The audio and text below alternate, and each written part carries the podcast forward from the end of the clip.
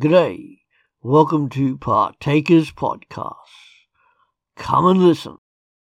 Jesus our Master said in Matthew chapter 12, How do you suppose what you say is worth anything when you are so foul-minded? It's your heart, not the dictionary, which gives meaning to your words. A good person produces good deeds and words season after season. An evil person is blight on the orchard. Every one of these careless words is going to come back to haunt you. There will be a time of reckoning. Words are powerful, take them seriously.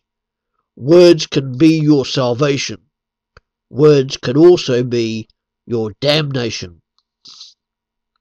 Jesus took words extremely seriously, and so must we, for we are the result of our speech, and we will be judged for what we say.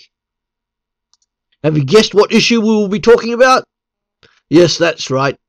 The issue today is about words.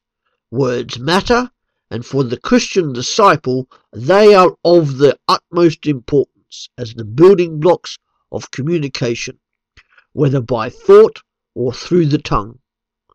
One of the greatest sins of the 21st century that all Christian disciples need to be wary of is the use, abuse, and misuse of words. Communication, which is cynical, sarcastic, murderous, and discouraging, surround us. And we, if we are Christian disciples, are often coerced to join in when in fact we should be standing alone against it. The 21st century is the supreme communication century. Everything can be communicated around the world at the mere click of a mouse button. What we say, think, and write has the potential to be a sinful action or social or sinful inaction regardless of what other people say or do to us. We are to speak, think, and write without sinning. Let those be responsible for God for their own actions and inactions. You are only responsible for your own.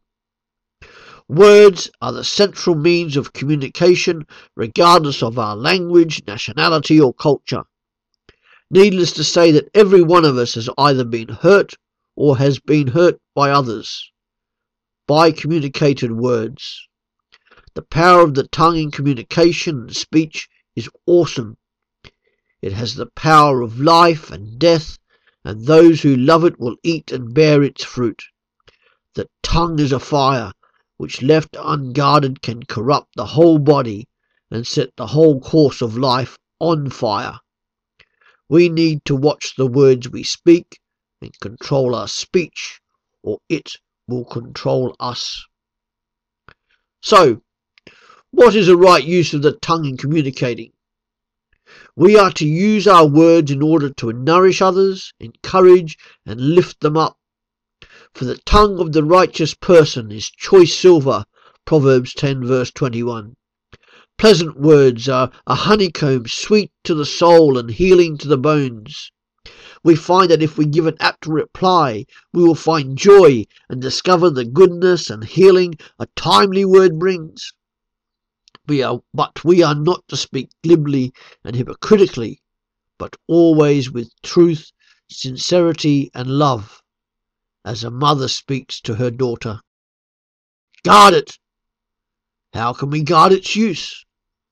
By asking the Holy Spirit constantly and daily to watch over our lips and set a guard over our mouth, according to the psalmist in Psalm 141, verse 3. It is a measure of wisdom to speak words when required and with discernment. Any fool can speak words all the time, but sometimes there is a need for silence, for even then foolish people are thought to be wise. Frequently we are told by the world to be quick to speak and slow to listen. But as Christian disciples, we are to do the opposite and stand alone against it. We, we are to be slow to speak and quick to listen, according to James 1 verse 19. And what of Jesus? Jesus' words encouraged and healed, such as to the woman caught in adultery when he used discernment and wisdom. He always actively encouraged others gently towards paths of right living. He spoke words lovingly to his mother. He even spoke words of kindness while he hung from his cross during his last moments before death. Jesus is to be our guide and our master in the use of speech, thoughts, and words. This is not to say he didn't rebuke with an attitude of love, as he most certainly did on occasion to the Pharisees and other religious leaders. Matthew chapter 5 verse 21 to 22 is an example of the seriousness of words. Jesus speaking, You have heard that it was said to the people long ago, Do not murder, and anyone who murders will be subject to judgment. But I tell you that anyone who is angry with his brother will be subject to judgment. Again, anyone who says to his brother, Racha, is answerable to the Sanhedrin. But anyone who says, You fool, will be in danger of the fire of hell. Here, Jesus equates calling somebody a fool with the physical act of murder. Murder has its beginnings in anger, developing into uncontrollable rage. Words, thoughts, and attitudes of anger can lead the Christian disciple to sin even more if they aren't stopped quickly. Similarly, adultery has its beginning in lustful thoughts. The words we formulate in our minds and those that proceed via our mouths are of utmost importance to God and therefore should be of the utmost importance to us. Let the words you communicate and think about be like those of Jesus, full of grace. Do not sin in this matter, either in your deeds, in your thinking, and in all means of communicating. So, how are you doing in your use of words? Are your actions backing up your words? Are the words you use always full of grace, uplifting, encouraging, and building? Sure, there are times when words are to be used for rebuking, in love, but they are always to be used under the control of the Holy Spirit. The Holy Spirit who lives within you. The words you speak reflect your inner attitudes, your inner thoughts, and your inner being. The words you speak and communicate reflect who you are. If the words you communicate are derogatory, inflaming, and cursory, then that reflects your inner thoughts and attitudes.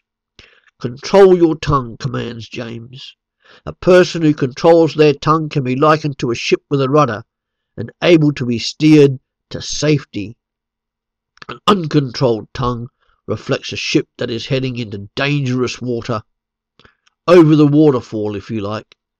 Your words and all your communication have the power to bring life and encouragement but also, on the contrary, has the power to bring corruption, degradation, and death.